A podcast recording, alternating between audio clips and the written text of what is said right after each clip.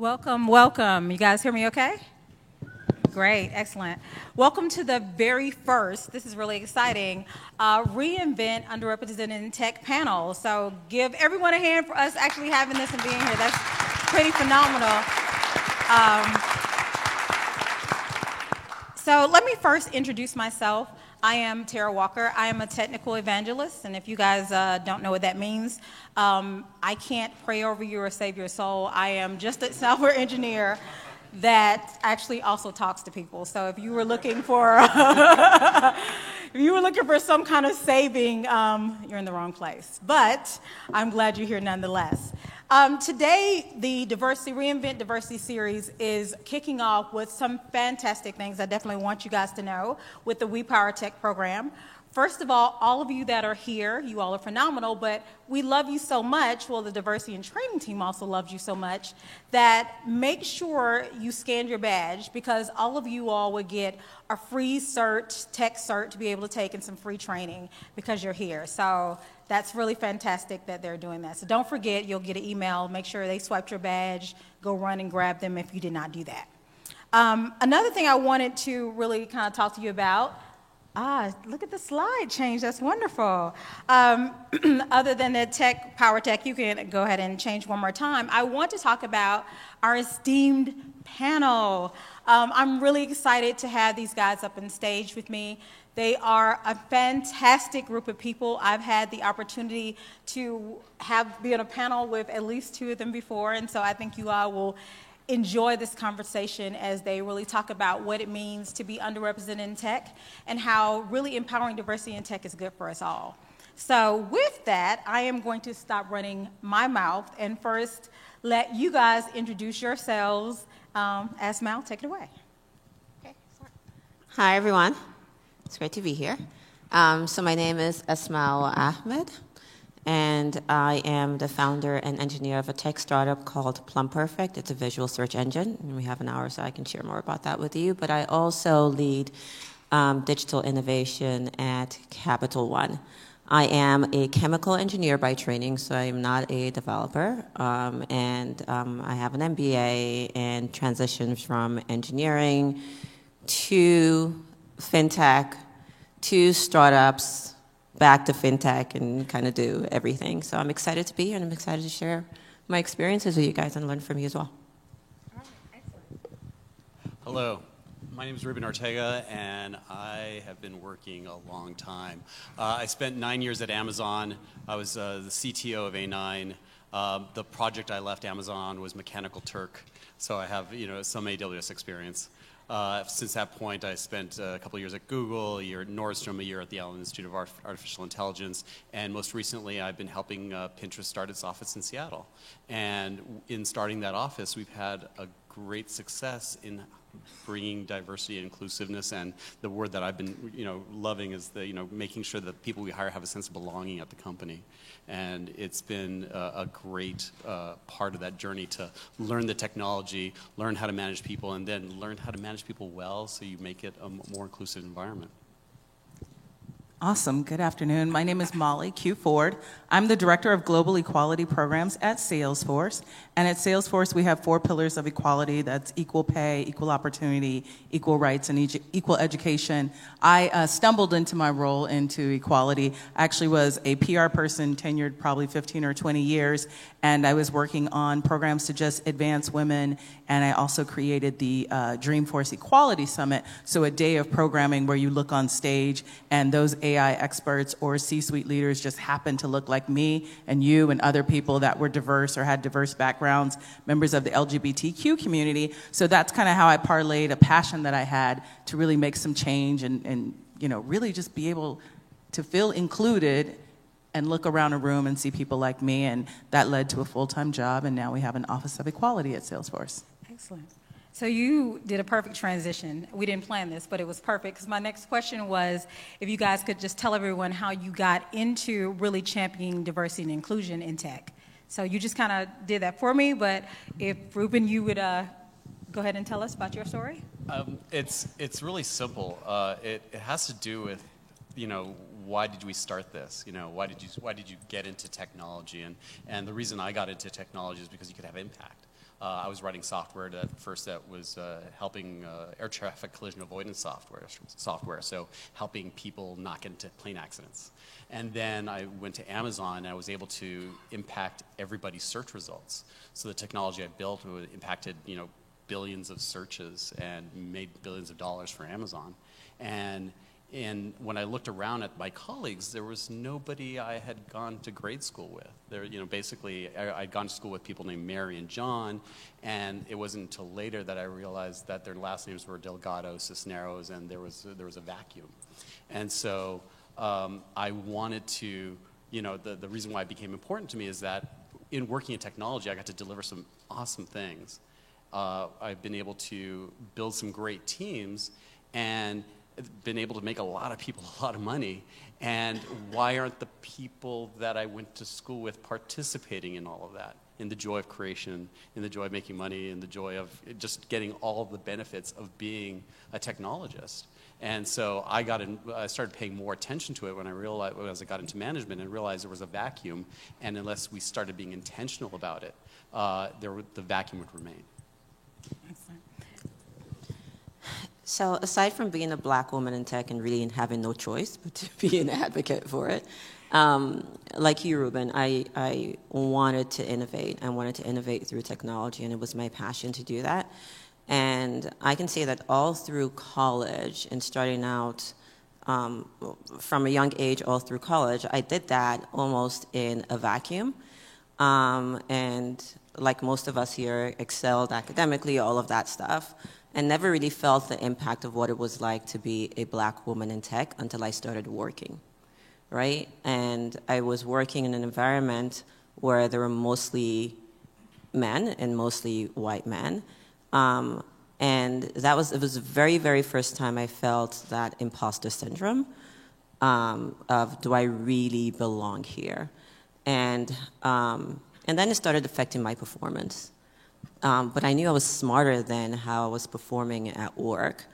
Um, and and it, you know, it really having no choice was it occurred to me that if I had more people around me that looked like me so that I felt included, um, and people that were my bosses um, that looked like me, so I felt like there was a path to success um, for me in this organization, or people that did not have a mental barrier in imagining me as a leader in my organization or giving me the benefit of the doubt. All of those things that we take for granted, that I took for granted from a very, very young age, um, I couldn't take for granted anymore. So it was um, necessary for me to advocate for myself and to advocate for my colleagues that looked like me um, so that we could succeed. And then I can share more about like what it was like running a tech startup,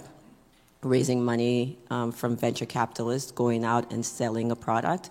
That is an entirely different uh, experience uh, where every day you have, as a black woman, I got the opportunity to, how do I say this delicately? I got the opportunity to present myself in the best possible light because I didn't have a choice other than to do that.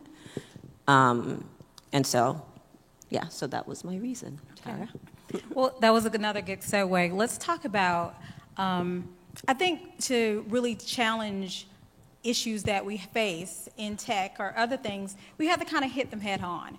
And what I want to talk about today is some of the challenges that maybe exist and biases that exist in tech and you know how you overcame them and things of that nature. And I'll, I'll even start off with a story of my own. Uh, you guys kind of know this story. Uh, my, I, for those of you guys who don't know, I worked for Microsoft for about 12 years um, before coming to AWS. And so this was during a time, I'm about to tell my age. Okay, here we go. This is during a time where uh, .NET was just becoming a thing. I won't say any more than that. And so um, they were sending us engineers out. You know, this was just when they were even trying to think of, there wasn't really per se an evangelist role, but they were sending us as engineers out into the wild to go and talk to people about the CLR and what it meant for this new language. I really am dating myself and things of that nature. And so I am from the South. I live in Atlanta, so I'm on East Coast time. And yes, you've probably heard my drawl. So I was in Atlanta, they said, hey, you go to South Carolina. We want you to talk about the CLR and how we have interfaced SQL into it. All right, no problem. I will pick up my little book bag and I'll head there. So I walk into this big conference room. It's bigger than this, and it was like an auditorium. So you had to walk down, you know how auditoriums go into the into the stage. So I come with my little backpack and I'm ready to go, and I start to walk in the doors and walk down the stairs.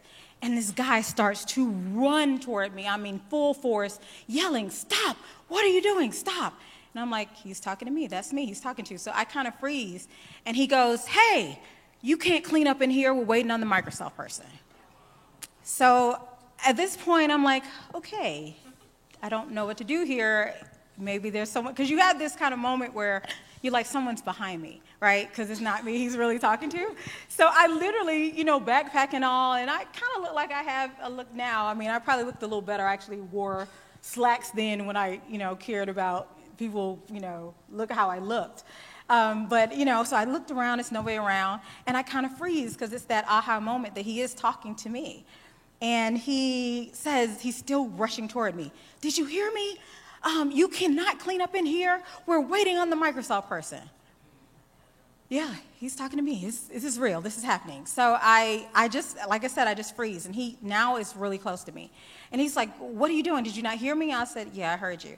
And he said, You know, what are you doing in here? You can't clean up in here. Are you here for some other purpose? We're about to have, uh, you know, a conference or a seminar or whatever I was doing at the time in here. And I said, Yeah, I heard you. You said you were waiting on the Microsoft person. That's right. So, you know, you're going to have to go. I said, Well, I am the Microsoft person. And Lillard, his, he kind of turned a couple of different shades of red. But, uh, and of course, being me, being me, you know, I had to get on stage and I had to start off by going, and yes, I am the Microsoft people. Obviously, you know, people don't think that Microsoft people look like me, but here I am. And I realized at that moment, this wasn't my first moment of experiencing bias, but that was the one moment that I remember, even years now, that was so obvious that, wow, the way I look, no matter how smart I am, no matter how many degrees I have, when I walked in the door, all that person saw was um, a person that should be cleaning up. And that's when I realized that if not enough people look like us are in the field, that what affects that. So I'm going to put you on the spot because you started it out. Asmau, as a you you talked about being a founder and um, you know an engineer and a digital founder. Kind of talk to us about the challenges you face um, with bias, somewhat probably unconscious, um, but still facing one as a founder. You also you know lead a product team, but tell us about being a startup and going out there and as a founder and the different biases you face um, going out there trying to kick sure. off your product. Sure. Um, so I'll start with a statistic, um, and this was done by Project Di- um, Digital Undivided, led by a good friend, Kathryn Finney. Project Diane. If you guys don't know the report, check it out. There, in 2014, there were um, 11 black women that had raised VC money over a million dollars. 11. And um, I was one of the 11, and I was getting, like, when the report came out, I was getting, hey, congratulations, congratulations. And it came at a really bad time. I was going through, like, one of the down times of a startup. Um, and that stat, that number is horrible. $1 million. If you've run a startup, you know that you can run through a million dollars in three months. And only 11 of us. All right, so remember that while I tell you guys the story. By the way, I've heard that story from Tara before, and each time I hear it, I get angrier, right? Because, like, just, I don't know if you guys, like, today and yesterday, just walking from the gym back to my room, I cannot tell you, I think I got stopped twice um, with people asking if I like. Well, I was shopping. I stopped to shop, and um, this like, and this happens to us all the time, right? Hey, do you work here? Do you work here? I'm like, the next time anybody asks me if I work here, I'm going to scream. Um, but that's the reality of living in this skin and in this body and going through life. Um, okay, so startup. Um, I built Plum Perfect, visual search engine, built the first version of the technology, um, filed patents, began making some money. I knew that before I went out to see VCs, I had to give them every reason to say yes to me um, and no reason to say no. Um, before every VC meeting, I would study like I was studying for a final examination. I would know all of their portfolio companies, who they invested in.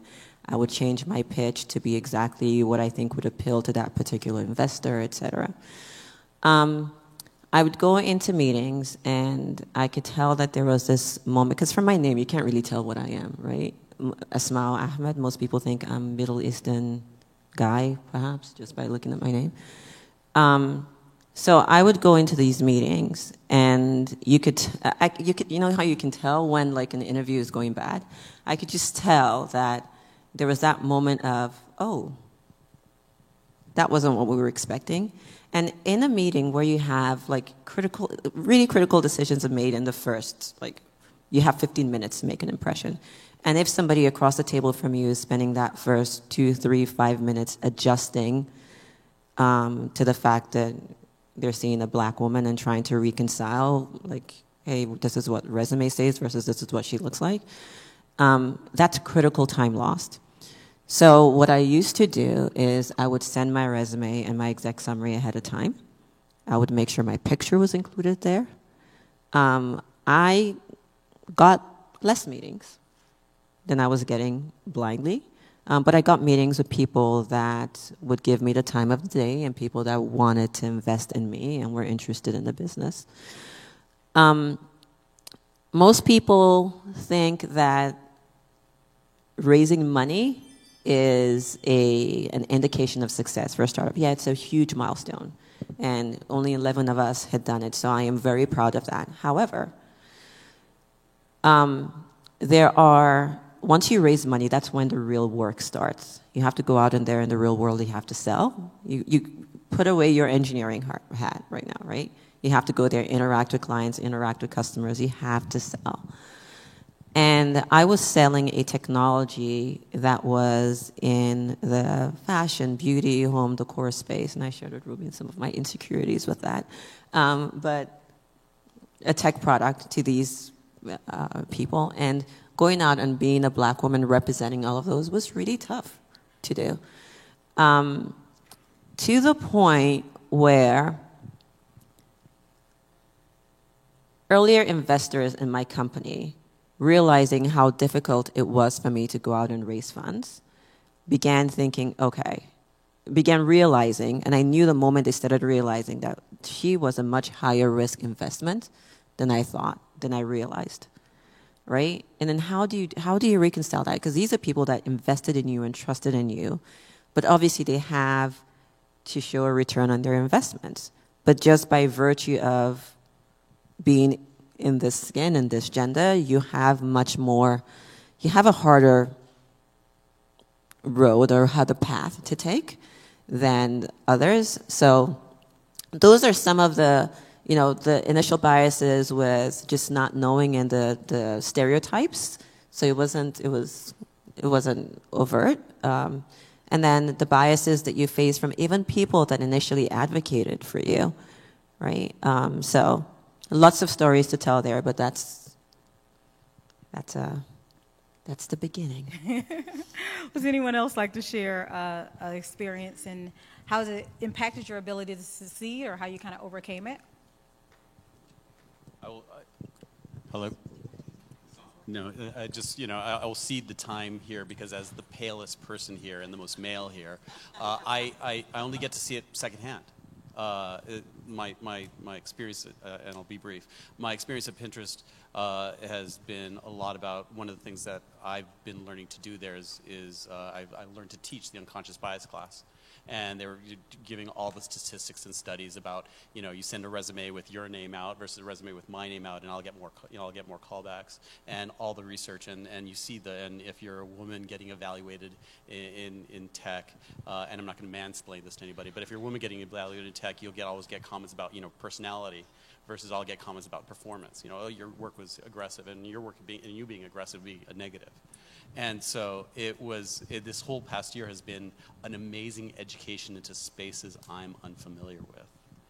And, and, and it's been, it's been uh, part of the, the goals of the company has been, you know, how, how do we be intentional? How do we, you know, you know, and so I have not had the experiences of the, the panel, and I'm actually overjoyed to be the, you know, the only effectively white person on this panel, and I will just cede my time to you if you have any further stories. Because, but you know, as as a witness to you know what happens on the other side of it, it's been uh, shocking. Um, for me, I think it's mostly been, you actually talked about it, it's been the struggle with letting other people define me in terms of those performance reviews, those things. You know, for example, I'm bossy. I've been bossy since I was two right? So when and I call it leadershipy now, but it's like when you when you come into corporate America, people quickly, oh, she's too aggressive, she's too this, she's too that. And then it took my brother to explain to me. He's like, "No, no, we have a family joke. You ask my brother what his name is and that I answer." So people just look at me. You ask him a question, look at me. And so I said, wow, how quickly that became like something funny or something that I was known for, all of a sudden got labeled on me as negative right? And I really call it like shot collar. Like I like a decision to be made. I like something to happen. And that I quickly fell into a manager who's like, mm, you're too bossy, you're too aggressive, you're not leaving enough room for everyone else. And I was like, oh, you mean you? You know, no, no one else complained, you mean you. Um, so I think it's like really making sure that you're not letting people define you and really kind of having those conversations. And I'll admit, I think my biggest regret was that I was never able to say to that boss who was giving me those performance reviews that I was too aggressive or that I was like, he called me moody. And I was like, really? I'm moody? And I thought, I'm not moody. And that, that to him was sass. And we all know what sass means when you're talking to a big old black girl. I know what you meant. You know what I mean? So it's like just making sure that you're not letting people use their biases to label who you are. Oh, great feedback. Um, Ruben, you know, you've been in the industry quite a long time. You've done a bunch of different roles, you've been in a bunch of different companies, you've kind of swam the ocean in technology right now. Um, would you kind of tell us a little bit more about or your unique ability of how a culture, and you've been, like I said, around a bunch of different companies, kind of def- defines what inclusion looks like at that company. So the culture of the company, um, how does it define inclusion and does it help or aid or deter it? You, you got, again, like I said, you've been around a bunch of different companies. I think you have a good vantage point at this. Most companies have been unintentional uh, about what, how they, how they picked an organization. My advice to, to any engineer has always been look at the top of the organization. The top of the organization reflects who's successful there if you look at the top of Amazon, it's all product people. It's not good or bad. It's just you know books, music, video. You know, it's, it's a fairly neutral environment, and and you know I did well there because I worked on a search engine. Um, if you go, I worked at Google. If you look at the top of the organization, the top of the organization is mostly individual contributors. Uh, top of the path was led to by Jeff Dean and Sanjay, and you know, you know they, they value themselves as being meritocracy. However, it's also a bit of a monotone because of the way they, you know, there was very heavily referral based. They picked a lot of people out of Stanford, University of Washington, and they would, it, it, became effectively a monoculture, which is why they're struggling to this, to this day to try to, to try to be more diverse uh, with Pinterest, the top, the, the, the, founders of the organization were pretty deliberate about how they would go about recruiting, and not only because it, you know, because diversity helped the product, but it actually was exhibited. It's been exhibited in the product itself. Uh, the the anecdote that we have from inside has been at one point, uh, well, th- they were intentional about hiring diversely. Um, they hired me because they were they were hoping I'd do the same thing in Seattle. And our success in Seattle has been that for you know 20 plus engineer office, we are 45% women and 25% underrepresented minorities, and that's been deliberate.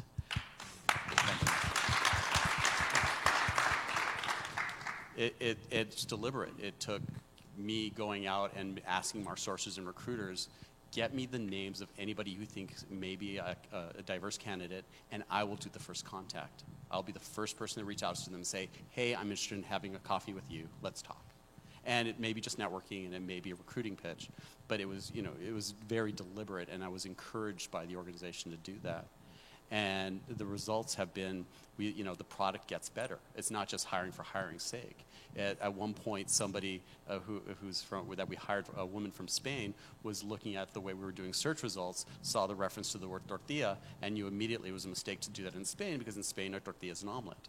And you know, it's just an anecdote. It's just one little snippet. But it's you know, if you hire people from different backgrounds, if you hire people from different parts of the world, if you hire people from different organizations, if you hire people from different uh, uh, uh, backgrounds, you will get a different product. Uh, we're standing on the shoulders of giants with AWS because Amazon, uh, you know, because we, Pinterest is, uh, our entire infrastructure is on AWS. But that allows us to hire a bunch of machine learning experts who are now building, you know, visual discovery engines. This has to do with, you know, not just diversity of background and gender, but, you know, diversity of people you're hiring. And so it's been, it's been fairly deliberate on what we're doing, and the experiment so far has been working out really well. Excellent, excellent. Um, can anyone else share how a diverse organization has affected the way you hire or how you hire diverse talent, it being unique in the impact it has? Absolutely. For us, we've um, at Salesforce just instituted what we call the five inclusive hiring principles. And our goal there was to eliminate all of the biases, right? And admittedly, so Salesforce has years been a company that hired on culture. So it was very easy to say, you're not a culture fit. Mm. And then we said, well, well, what is that, right? Isn't that just some way to include bias? So we basically said a manager now defines the core competencies to which they're hiring towards. And it's like, what are the skill sets you're looking for? And then what are the five to 10 questions that everyone throughout the interview panel has to ask this person. You can ask it in your own way, but this is what you should be looking for in this candidate. And then how does that process where you, you know, move a candidate forward or decline them, how is that systematic across the board? So by saying like, here's five inclusive hiring practices, giving them the principles, starting with educating the managers, we're starting to look at how that goes because a big part of it is we wanted our diverse candidates to feel like they could, um, I mean, our diverse employees feel like they could refer their candidates and friends, and we didn't hear this, well, you never call my people back. You never call my friend back. Well, that person was skilled and that's who you hired. So we wanted to be able to eliminate that because I can't ask you as a diverse employee to tap into your network and then disrespect your network. Right? Your friends don't want to work there. Now you don't want to work here. Right? So that was one of the things we decided we definitely had to stamp out. And I mean, unconscious bias gets such a bad rap but we feel like, especially training, right? It gets such a bad rap. But anybody who works at a corporate company knows we train you on security and trust, right? We train you on sexual harassment. So why shouldn't we be training you on unconscious bias, right? Whether you paid attention or not, you took the training or the course, or in, in the case of Salesforce, you can do online learning or you can show up to a course. Um, but we wanted to invest and signal to our employees that this is of paramount, this is important to us. So it's one of the ways we want to make sure hiring is more inclusive. So, um, I'll add that Capital One recruited me um, and was deliberate in recruiting me and looking for me as a black woman. And the expectation was that I would come in um, and build a diverse team. And I don't, and no, nobody here should expect any one organization to solve the ills of society. It's just not possible. My criteria for joining Capital One was can I be heard? Will I have a voice? Right? If, can I have uncomfortable discussions with people about bias and about race and about the fact that if I hire a black woman, it may take a little longer for her to get, feel included? Can I have those conversations? And when the answer was a resounding yes for me, I decided um, to join. Now, in terms of recruiting, Capital One has taken a, a different approach in terms of identifying um, women and minorities at a much younger age. We sponsor Girls Who Code, Women Who Code. Um, we have um, tech meetups um, all the time and invite people in, and that's why we want them to be in an environment amongst their peers um, where they can get to showcase their talent and what they're passionate about, build relationships with them Um, we have also like coding university. So we have a ton of events where we identify women and minorities and bring them into Capital One. Most people think of Capital One as a credit card company, and I think that's a branding, you know, change that needs to happen. But and really, at its core, we are a tech company, and so when we bring candidates in, we want them to get a feel for that. We're we're selling as much as we are recruiting. And um, so that's a very, very key part of our recruiting. Um, we also have, as leaders in the organization, we have the power and the ability to share with our recruiters that we are looking for diverse talent. I did that recently. I said, I'm looking for more women and I'm looking for more people of color. Please bring this talent my way. And, and we have the ability to hold our recruiters accountable. Um, and that's not frowned upon, and that's a good thing. So. Um, piggybacking on that question and some of the responses you guys had, you said I was going to throw out statistics, so yes. oh, I'm going to, even though my brain is dead, because you, you challenged me. um, so, one of the statistics, if you look at the Department of Labor, um, from they do studies, obviously, of demographics of, you know, these are people that are in engineering, this is this age demographic, blah, blah, blah, right? So from 2014 to 2016, I don't have the latest data as yet, as yet. Um, they found that uh, women and persons of color, their degrees in STEM fields, uh, but I'll segment out technology, um, had grown exponentially, both in not only just undergrad bachelor's degrees, but also in higher end degrees. But what they found was between 2014 and 2016, that the number of diverse candidates, either being um, people of color or women, still was either flat or had even digressed. Uh, do you all have any feedback about that? So we talked about the different practices of you guys really getting diverse talent in the door, but how do you really make that change? Even though we have people that are coming out that have at least from the start the degrees or the education to get that foot in the door, but those numbers are remaining flat over the course of uh, four years. And the last statistic I'll throw out is that they found uh, over a study from Harvard, it was Harvard, Princeton, and a bunch of other academics, that the demographic of hiring biases have not changed in 20 years. We haven't made any, you know, and obviously tech is a microcosm of the world. So how do you get, we have, we talked about all these now great, diverse people that we can learn so much from, how do we get that needle change since now we know the talent is, is out there? Because you mentioned recruiters, so I had to throw out the Democrat top. So, so, so the, I, uh, the, the, root of the, the root of the answer is does your leadership care? Uh, do they care if this is something important to them? Um, and, and it's as simple as that. There's no playbook for it. And it, you know, if you were here for the previous panel, uh, it's really easy when you start off diverse. Uh, there was this uh, the one one uh, I forget uh, IOpipe I forget what the the one uh, previous panelist here uh, said they started off with four four women four uh, uh, formerly cisgen formerly cis women and it was just the, the the company was diverse even at a size of 10 which meant it was very easy for them to go and you know mind their networks and already pull in the diverse already pull in that diverse set uh, Pinterest, we have public, in 2016, we started publicly, publicly stating what our goals would be. In 2014, we started reporting it. 2016, we said we're going to have 25% women and 8% underrepresented minorities. Uh, to our, not discredit, but you know, we're, we're trying to at least hold that line, to at least have a hiring goal. And we're trying to be as transparent as possible to raise the visibility of it as an issue. Um, but as to, you know, how do you, you know, even with all that engagement, it's still hard to, to lift the numbers because once you have that established as a percentage, it's hard to move the numbers because you're building off those referral networks you already have. Anyone else want to share any thoughts about that? I just want.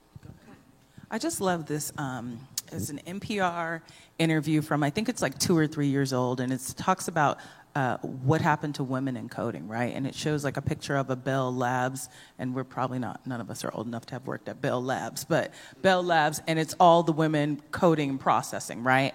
And then it's a really interesting story because it says these are women at a time entering the workforce and they're taking all, on all these sciences degrees, right? Computer science, physical science, whatever. And then all of a sudden, computer science drops off it drops off heavily. And they, they attributed it to two things, right? So one of the things was when you went to MIT or Harvard or Carnegie Mellon, there was a prerequisite. You need to have already known how to code before you show up on day one. So the story follows these women that said, I showed up in the class and felt like I was behind, or how come I didn't know? And the second thing the, the um, podcast talks about is how computers were marketed, and when they said, well, we need to put computers in a home, do we put it in the, so when we market them and sell them at a toy store, do we put it in the pink aisle or the blue aisle? So as you can guess, they went to the blue aisle. And so you had these boys learning, you know, and I remember it was Christmas 1983. I got a record player, my brother got a Commodore 64, right? And that was no bias of my parents. They just thought, mm, he'll like that, she'll like this. So I think what tech is doing is tech is playing a serious game of catch up, right? And now we can all look at all these Fortune 500 companies and they all have these models of stereotypes of what they should hire, right? If I get this white cisgender male from these three schools, they'll be successful and now we're having to challenge tech to say, look for someone with a different background. Look for someone with a different path. I didn't say lower the standard, right? I didn't say lower the standard. I mean, you can find someone who's great in financial services, look at the sister here, right? And see how that correlates to tech, right? So I think tech is playing a serious game of a 20 year pipeline that they have not nurtured, have not grown. And then you read the headlines and you see how abrasive and aggressive tech can be right? So then you look at people who go, well, why would I want to do that? But I think the other thing, talking about how Capital One is a tech company, I was talking to a group of um, girls, and one girl said, Yeah, my mom's pushing me to tech, but you know, I really want to bake. I really want to cook. I want to be a chef. And I said, Well, every tech, I mean, said every company, I said, I just bought a Weber grill. How did I learn how to grill? I downloaded their app the app taught me something. So I said, every company is a tech company now. Every company has an app. So that's how we need to encourage this path to tech, that there's an opportunity and room for everyone. I love that. Uh, so, what defines success in five years? I'm going to put every last one of you guys in the spot. If we know that it'll be, you know, a tough road to move tech, but what defines success for you guys in five years? What, what will determine, hey, we're really making a difference, even if it's like my uncle used to say, how do you eat an elephant? It's one bite at a time. I'm sorry, I'm Southern. We have lots of sayings, but um, so you know, what do you define then as success in five years? What will you be able to say? Hey, this made a difference of changing that demographic issue that we have. I'll go first. Um, so Molly mentioned earlier that she was like always always been the boss, right? In, leadership, bossy, leadership, see, whatever.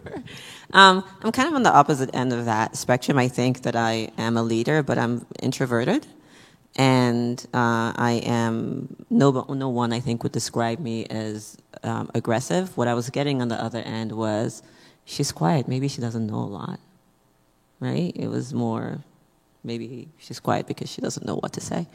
Um, but to answer your question, I just wanted to make a comment about that because it doesn't matter what end of the spectrum you are, right? There isn't that stereotype of, hey, you know, aggressive black woman. There's also the other end of the spectrum, and I don't think that there's a generalization. Um, for me, success in five years, I have a little girl, so I'm going to get a little soft on you guys. Um, and my perspective um, with my young daughter was that I hope that she grows up in an environment where she can just go to work and be herself. Like, I don't want to be the black woman. I don't want to be the only black woman. You know, I just, I'm tired of it. Like, I just want to be the innovator, the engineer. I want to reach my potential in me. I don't want that label. So for me, it would be great and awesome if it happens in five years that we don't have to carry on that label and keep. I, I think what we're doing here is great. I think that we need to fight the fight and we need to advocate because bias does exist. But I hope we get to a point where we don't have to. Um, uh, that, that's one. The two is I was recently on a panel um, with a brilliant woman from Hired, and she had run some statistics um, where you guys know the Hired platform, right? Do you guys know it? So Hired is an open, like it's a marketplace for, I think they've expanded to other talents, but mainly engineers. And you get to state how much you think you're, you're worth, right? and then they track how much people say they're worth versus how much peop- people offer them. Generally, women say they're worth less than men. Black woman, even less. And black women in general earn $70 to 70 cents to the dollar compared to other compared to white men. So a um, in this needed to change yesterday, right? But success for me would be equal pay um, based on on um, talent and um, what you deserve. So I'm hoping that we the 70 cents to a dollar crap uh, just ends um, and we get paid what we deserve. So for me, I think Ruben hit the you hit the topic for me. It was making a more inclusive workplace. The first thing we did when we created the Office of Equality was like, okay, so we can go pound on recruiting's door and ask them where they are and what they're doing, but how can we make it so people can bring their 100% authentic self to work every day? How can we make it inc- more inclusive? How can we make it so someone's not the only in that room and always feeling like they're the only in that room? So that was the first thing we started to work on. So I think that is success, and I hope that's less than five years, right? Um, and then I think the other thing is um, the great opportunity that I feel with Salesforce is we're growing exponentially. So I really hate it when people look at equality like it's a slice of pie and we're going to run out and you're not getting any pumpkin pie, right? Right? I mean, like, we can't look at equality like that when we, because people always ask me, well, what about the people that don't believe in this doctrine? Well, it's not like you're losing something, right? Equality is not a piece of pie. We can all have some. There's an abundance of this in the world, right? So I think it's like realizing how we can bring everyone along on this journey. And like you were saying, tech has the opportunity to change the world, to change people's lives, to change their wealth, deliver a product that's amazing and can help so many people. And this is a journey that should be inclusive for everyone. That's pretty fantastic. Um, I'm going to open up the questions for the panel after Ruben. Oh, I didn't forget you. I, am about to see. I was trying to set you up for success, and he, he just blew it. I was trying to see because you would, you just kind of messed it up. So just go, Ruben. I just, you, you, there was a method I've, to my madness. I've been called bossy and aggressive. He's bossy. I, we share the food metaphors though, so I'm really I'm with you on that one. Uh, you know, five years. It's a very short time frame. Um, uh, I, am going to give you a call to action. Uh, don't work at a company that is not at least talking about we're doing unconscious bias, is not talking about diversity and seeing it, making it value. Uh, when you go off and start your company, think about that. When you go and start your VC, uh, you know, make a, you know, offer to invest more than a million dollars in somebody who has a great idea, regardless of what their background is. Uh, so the call to action is, you know, in five years, you know, it's, it's going to be slow. It's going to be so slow. But if the people in this room can make that change within their own organizations or in the organizations they create, that is step one. And you, know, you, can, you can have that change happen in five years. That can happen. And of course, then if you have that opportunity, then you can educate another set of people to do the same thing. Thank you, even though you messed up my flow. Um, so, what I want to do now is I want to open it up to the panel. Um, and while we're doing that, I we're gonna have I'm gonna give up my mic because I want these guys to be the ones to answer.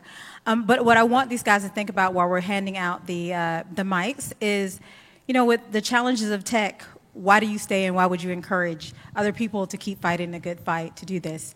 Um, so I'm going to give up my mic while you guys think about the answer to that. Well, I stay in tech. I love tech. I think it's fun. I think it's fast paced. It's also ridiculous. Um, you can like dream up something and go make it happen. I just feel like the, the pace at which it moves is crazy, but I love it. And I just feel like if you have a good idea, people get behind you. Right? Yeah. Hi, my name's uh, Gabrielle. I work for a company called uh, Cloudability, and we mentioned a couple times of like not being the only black woman. I'm the only black woman in my company, and I'd like to think that it's not only a challenge, but also there's a benefit. So whether it's you know only black woman or person, right, you know, you're from an underrepresented group, or you're trying to get the people who are kind of like the only black women in their organizations, but like what's the benefit of being like kind of the only one who's like you in an environment that may or may not appreciate it? to start? I feel like that's a trap. Like, uh, no, seriously, I feel like we get this anytime somebody tells me, "Oh, I'm the only," I've, I've gotten that. Oh, how do you feel about being the one of the only black women to have raised VC funding over a million? How do you feel about being one of the only black women to have done that? Where do I even start? Like th- that gets to me so much because I feel like it's such a why. Why are you the only one? There are more qualified black women that deserve to be there, and we need to challenge that. It's not okay to be the only one, right? And you know, we talk about. So one of my mentors told me this, and I think it's it's spot on. Technology can be biased. Are you working in a tech company? Okay, technology can be biased, right? We we risk having a tech gap, same as the education gap, as the healthcare gap that we have today, that is not represented representative of black people and the communities that we live in. And so that's why you shouldn't be okay being the only black person because you cannot represent everybody culturally, racially. Um, you shouldn't be okay being the only white man either. Like, you need diversity on your team. Yeah, it's uh, this is related to the Molly's last comment. It's um, so how can we promote inclusion without the implied exclusion for diversity? Yeah, so if you pull in a diverse team, it'll be of various races, but not the white guy. Which is one of the arguments I hear a lot on social media, out in just the public, as opposed. I mean, yeah. I still want to answer that question, so I just answered the last one. so. I mean, I take it, take it back to pie. There's plenty pie for everyone. I mean, honestly, I hear this argument, and, and I think, and I'll admittedly, I don't get it because I'm a black woman. I will say I don't get it. So I don't understand that stance of it's not like I'm taking something for you. So like that's my that's why I feel so empowered at Salesforce because we're growing exponentially. So this job didn't go to a person of color and not go to someone else who's majority culture. No, there's room for everyone. There's plenty of jobs. We're growing, we're moving. So I have to candidly admit I don't understand that that theory. Ruben, explain it to us. No. No, no.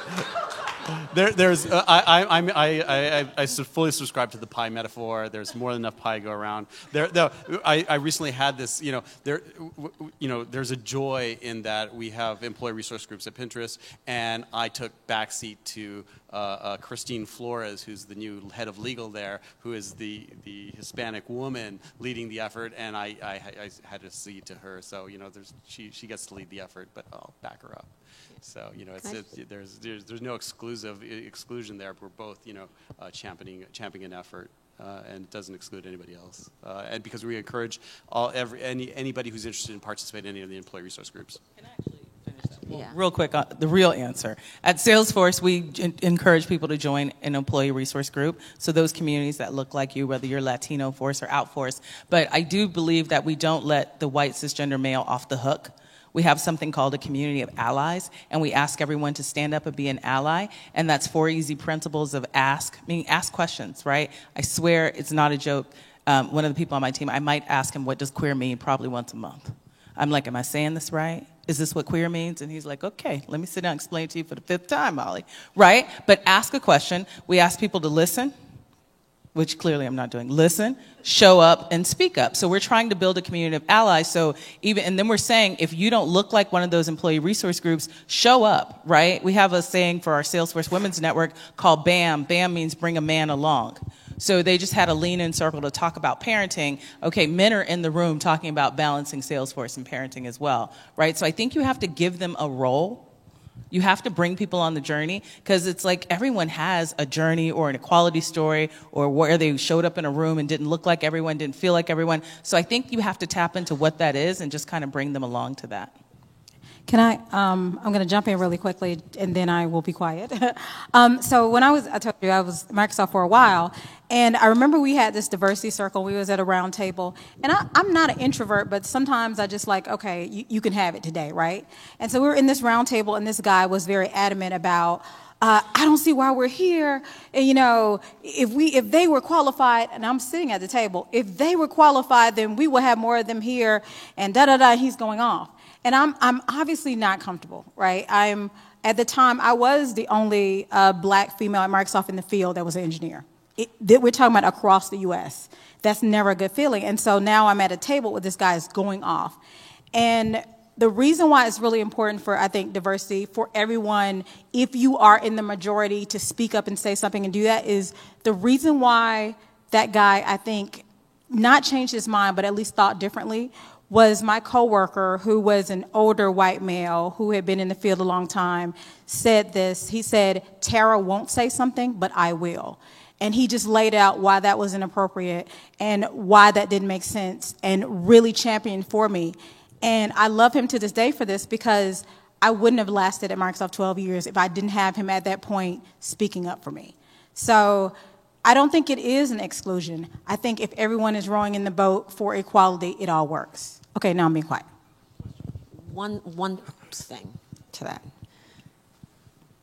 The power balances today imply that there is no risk whatsoever of an implied exclusion. That's all I'll say. Thank you. Um, my name is Arif Garcel. I've been in tech a long time. I worked at Microsoft with, with Tara back in the day, and let's just say Bill Gates was the CEO then. Um, I work with Molly now at Salesforce. Um, I appreciate everything all of you have had to say today. Um, you've been very intentional about your language. And so I think my comment to you is more of a question, and I'd like to hear your thoughts around intentional language. I've been working in diversity for over 20 years now, not because I'm in HR, because I was always the only black engineer in the room or the only black product manager in the room, similar to you. What I've seen over the last 20 years is the narrative has changed. We have gone from being very specific around race to talking about women in tech. As I engage a lot of CEOs at various companies, um, I ask them, where, where are we around race? It's why I appreciate this so much today. And what I hear from people is, well, the race thing is hard. We don't know how to solve race. So we're focusing on women. And I go, great, white women. And they go, no, no, no, women. And I say, well, you just said race is hard. And so if you can't figure out race at a macro level for men and women, how have you figured it out for women? And so there are two terms that bother me right now, right? The women in tech, because it means white women, and people of color. Um, Chinese people are colored, Indian people are colored, Caucasian people have a color. That doesn't indicate the real problem we're dealing with. And so when we obfuscate people of color, we, don't, we, are, we aren't intentional about the problem that I care about, which is people of the African diaspora around the world being in tech and entrepreneurship. What are your thoughts on that? That's my real friendly coworker right there. I think I'm about to be your friend too. I love that. It's great. Capital One just launched Blacks in Tech for that same reason, right? Is is that you're right. Like the narrative was always around women in tech, and that mostly represented white women. And I, um, in one of the leadership meetings that we had, I brought that same topic up. Like it, it's a very, very different experience for me as a woman, because I get asked this question how is it for you as a woman versus as a black person? I'm like, I can't separate it. Um, but, you know, I know that white women don't have the experiences I do, and I know that black men don't have the experiences that I do. But, th- but there is an opportunity here for us to talk solely about race. So we launched Blacks in Tech. So thank you for bringing that up. So, well, you work at Salesforce. but, anyways, um, I, I, think you're absolutely right. And Salesforce was accused of the same thing. Um, I launched the first women's summit at Salesforce, and everyone was like, "That you mean white women?" And I was like, "Oh snap! I didn't mean white women." but I think companies have very publicly went out and and you know said, "Okay, women." Um, I'm glad that Salesforce has a track record with the LGBTQ community, right? We have advocated for um, against discriminatory legislation in four states now. Uh, the first was Indianapolis, where then Governor Mike Pence had some discriminatory legislation that said. Um, I can't serve your wedding cake because our values align. But understand the meaning behind that was today it's a wedding cake because you're gay, but tomorrow you have dreadlocks. You can't come in my pizza parlor. Okay, then it's brown eyes. So the point was to stamp out discrimination, period right? Because we all know once it starts, it starts rolling through, right? So we very advocately, you know, went out with LGBTQ uh, rights advocacy, advocated for women with equal pay and high potential programs, and then for people of color, yes, we get the, mm, what do we do? So it's empowering our employee resource groups, right? It's being very intentional about how we're recruiting. Again, how we're tapping into the referrals of those diverse communities, those black people. I think everyone has flocked to Black Girls Code or Girls Who Code or anything we can do. And I think the other thing for us at Salesforce is we've determined some study that said kids need to be exposed to a computer by the fourth grade in order to be competitive in the workplace of the future. So we've started a program that's really not sophisticated or eloquent. It's called Principals Discretionary Fund principal, here's some money. What do you need to do to empower your school? Some principals bought iPads, some people painted over graffiti. We have a principal in Oakland who bought a dentist chair. He said, Kids can't learn because their teeth are rotting out their mouth. I got a dentist who will volunteer his time, but I can't get the kids to the dentist. If you got me a dentist chair with the water, with the drill, I could help these kids and they could get on a dental hygiene program. So we put um, $35 billion into a principal's discretionary fund, and that's specifically in Oakland and San Francisco.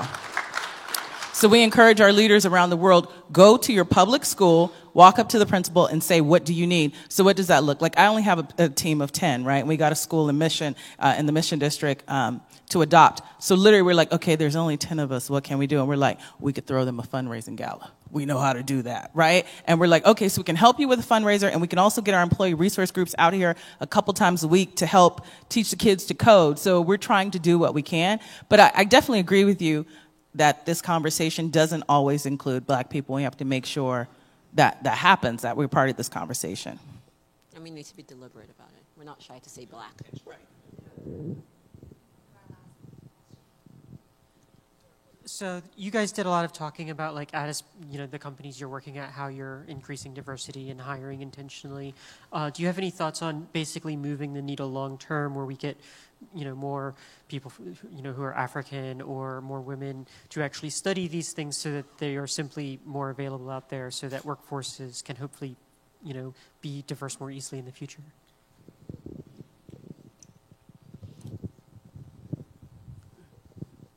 I wish we were really, really profitable because that would help. it does. You know, you, you know, Salesforce. You know, the, the, example Salesforce provided.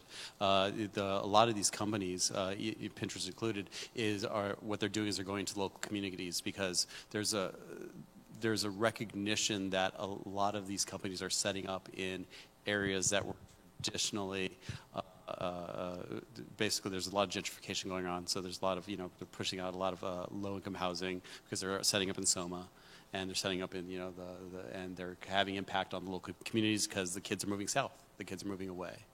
And, and so there's been a lot of effort to do some outreach uh, into those communities uh, because we are in fact pushing them away. Uh, but it's a challenge. It, you know, you know, as you highlighted, we need to hit people of color, not just people of color, but Black people, Hispanic people, and and be really targeted and really explicit. And and rather than leave it as generic as people of color, you have to be explicit, saying we want to get more Black people into an education program. We want to get more. Exactly. it's a, I haven't hired one yet. Oh, we will, but we will soon. But you know, it's it's just you know, it's it, it is the intentionality, and and and if you don't see that in your organization, please you know highlight it and say, hey, I think we should be sourcing and recruiting from these locations, and if not, starting to establish what the pipeline is for those areas. Thank you. Um, my name is Ife, and um, I work in a financial services company. So um, I'm also the only woman in my division, not in IT, but the division that I work in, which is about 30 people more. And for that, it's not a thing. I'm not like, oh yeah, I'm the only black girl. It's more like then I have to be conscious not to feed the stereotypes for black women. I can get mad at somebody for not inviting me to a meeting or something because then it's kind of like well, you know, like the aggressive, the angry black woman or anything. But what, and I think it's mostly unconscious bias because I don't think a lot of people wake up in the morning and say, I will intentionally not invite this person to a meeting. I will intentionally, you know, question everything this person say, even though they're really hardworking and, you know, they just want to work. But my question is when this is happening, because sometimes it's so subtle that you don't notice until an accumulation of things have happened you know, over the past couple of months, you start note, you just remember this happened and this thing happened and this thing happened, and you have to rein it in because you don't want to be the one that goes to HR and say, well, I have to have a conversation about this, or you speak to your manager about it like quite often, so much so that you don't want to be that person saying, well, this person did this or this person didn't do this, and it can be really difficult because then you get to my like, what do I want to do? So how do you, I feel your pain. yeah. This is everyday life. Yeah. Right. How do you how do you find a solution? You know, because if you can't talk to your manager, then who do you want to talk to? Without being blackballed? Because there's been cases where you speak to HR and one way or the other your manager gets to know that you did go to somebody or your or a higher authority to speak. So how do you because if you're not happy then what are you doing there? You understand. But I've been in IT for eight years. Most people don't really know that because they see you and they're like, the, when I started working, someone said, oh, what do you intern for? Because I could only be an intern, right? Um, but it, it hurts so bad because you want to resolve this, but you want to do it in such a way that you don't want to bring so much attention on yourself and you don't want to feed the stereotype. So how do you go about it without, you know, getting into trouble for it and being blackballed? So I don't have the answer, and I can tell you that I, I, I can relate to that. What's your name? Ife? Yes. Ife. I, I can relate to that struggle. Um, I think you have a, couple of options, right? The, again, knowing that I don't have the, the uh, this is something that I struggle with as well. One is you have to be intentional about the organization you choose to work for, and make sure you build a network outside of your direct line of report like a, a colleague of your managers that is trusted, um, somebody that, that's your advocate, that you can tell the good, the bad, a mentor, not an advocate. You can tell the good, the bad, the ugly, right? And they can help guide you, not necessarily to go talk back to your manager or, you know, I, I'll share with you that my challenge wasn't with leadership. It was with convincing the people that reported to me that I was worth reporting to, right? So it's, it's a different dynamic, but it's still the same. It still puts you in that place where you're uncomfortable. You don't want to be overly aggressive. You don't want to be, et cetera. Again, that leads to like the only one. There's statistics that show that if there one of you, you feel that way. If there are two of you, two black women, you feel like competition, so that's not great either. But when there are three or more, you tend to collaborate with each other, you tend to support each other, you tend to support each other's careers, you tend to amplify each other's voices, and I guarantee you, if there are more of you, you'll feel less that like that, right? So good luck with everything, but you know, I hope that's helpful.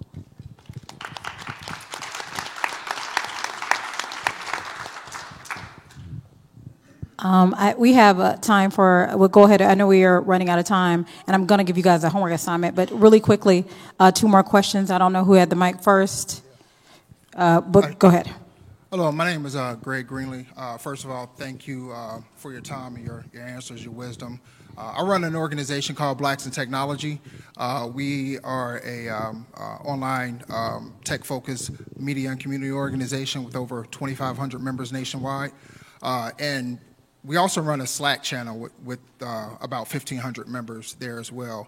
and one of the the discussions that come up, or one of the um, uh, one of the things that we talk about a lot is around diversity is how to how do you quantify diversity? And what i mean by that is um, there's a, there's discussions where people are saying that you know diversity for diversity's sake is is no good um, and businesses are in business to make money.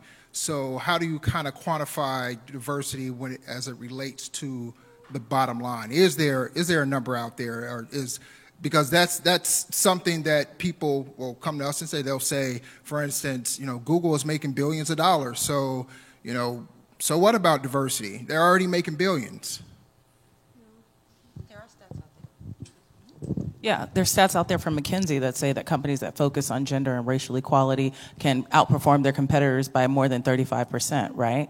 I mean, I don't think there's a big tech company. I think I'm going back to Ruben's statement. If your company doesn't see, I know you run a nonprofit, but if they don't see why this is important, I think we've really moved past why diversity, right? And maybe I'm hope dreaming, but I thought we moved past why right? Like Ruben said, look at the example he gave of the, the Latina woman who was from Spain who was able to say, you know, this should be the search engine, or look at this term. I mean, there's cases where diversity is solving real business problems. So I just feel like we've moved past that. People that are still asking why, It's like, And if you, let them go. And if you want, contact us because we have a ton of research and paper access to research and formal research studies that say if you want to solve a novel problem, you need a diverse team. Yes, you can solve a problem that everybody else has solved, and you can use you know a, a, a subset of the population. But if you're just solving something new, something that hasn't been done before, which is the beauty of being in tech, you're solving pro- you're taking one problem and then mutating it to you know solve a different different set of things then you're going to need different people and different voices in the room to help you solve that problem and it's not just gender and it's not just background it's it's you need everything that you can do to m- make that unique thing happen Okay, last question. Hi, um, my name is Carrie, and I, I work for a small startup in Seattle called UserMind. Um, and in, particularly in small in startups and in small startups, we talk a lot about the value of building the right culture, um, and that a lot of the startup um, success is based on building the right culture. Um, how do we work on building that right culture and interviewing and interviewing for um, culture fit without risking um, trying to interview for someone who reminds me of myself? Uh, I- You don't interview for culture fit, And it's, period. and it's exactly what you said. So I'm going to give you the, the here's the here's the tactical advice. And I, again, there's a bunch of research on this, but here's the, everything that you need to know. One, write down the squill- skills for the person that you need, because this is how you uh, this is how you avoid unconscious bias. You take you take the second you you, you use your second mindset basically. Uh, there's you know two, there's a bunch of research on this, but basically you want to activate the parts of your brain that just rather than when a person walks in the room and say she's a black woman, you want to activate the part that says does this person have the skills? Write it down ahead of time. So what are the qualifications necessary for this person to succeed? Two, write down the questions that you're going to ask before the person walks into the room. Three, write down the answers that distinguish a good answer from a great answer from a mediocre answer. And if you take those three steps ahead of time of, you know, what are the skills, what is the question, what is the rubric for success, then whoever walks into the room w- will be, that is the best way that you can avoid the unconscious bias in the, in, in the system and in the process. That one active step will eliminate, uh, well, mitigate a bunch of the issues that you'll run into. Nope. If you don't have, you don't pre-set a culture before you hire. Thank you so much for my wonderful panel. I have, before you guys go, I have a homework assignment for you. This is really brief. Um, there is a TED talk from 2014 that's called Being Color Brave versus Color Blind by Mellody Hobson.